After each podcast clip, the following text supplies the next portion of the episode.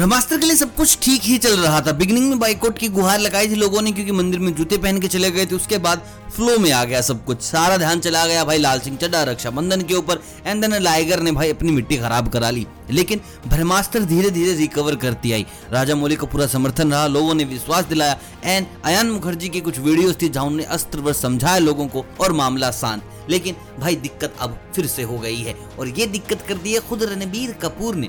और दिक्कत आज नहीं करी। ये दिक्कत आई है सीधा 2011 में। देखिए 2011 से आपको याद होगा रणवीर ने एक बहुत तगड़ी परफॉर्मेंस दी थी, जिसका नाम था Rockstar one of the best movie of Ranbir Kapoor.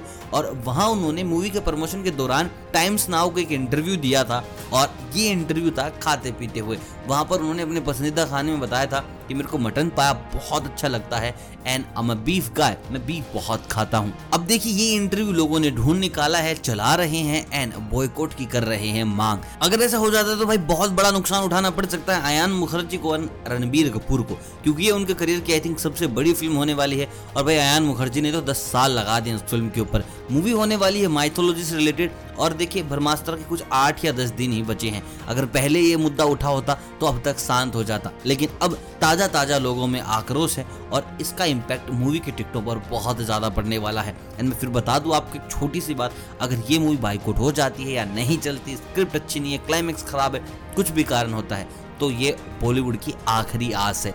इसके बाद आप उम्मीद मत कीजिए कि बॉलीवुड कभी भी उभर सकता है। कोई भी चारा नहीं। है बाकी बहुत बड़ी जनसंख्या जो इस वक्त विरुद्ध में आ खड़ी हुई है ब्रह्मास्त्र के just because of the statement कि मैं बीफ बहुत खाता हूँ। बाकी क्या होता है, क्या नहीं होता, ये तो 9 सितंबर को ही पता चलेगा जब मूवी रिलीज़ हो जाएगी। बाकी आप लोग कमेंट करके बताएँ कि आपकी एक्सपेक्टेशंस क्या है इस मूवी के साथ। मज़ा आएगा, नहीं आएगा, जाएँगे देखने नहीं जाएँगे। Do let me know everything through comments बाकी मिलता हूँ बहुत जल्द। अलविदा।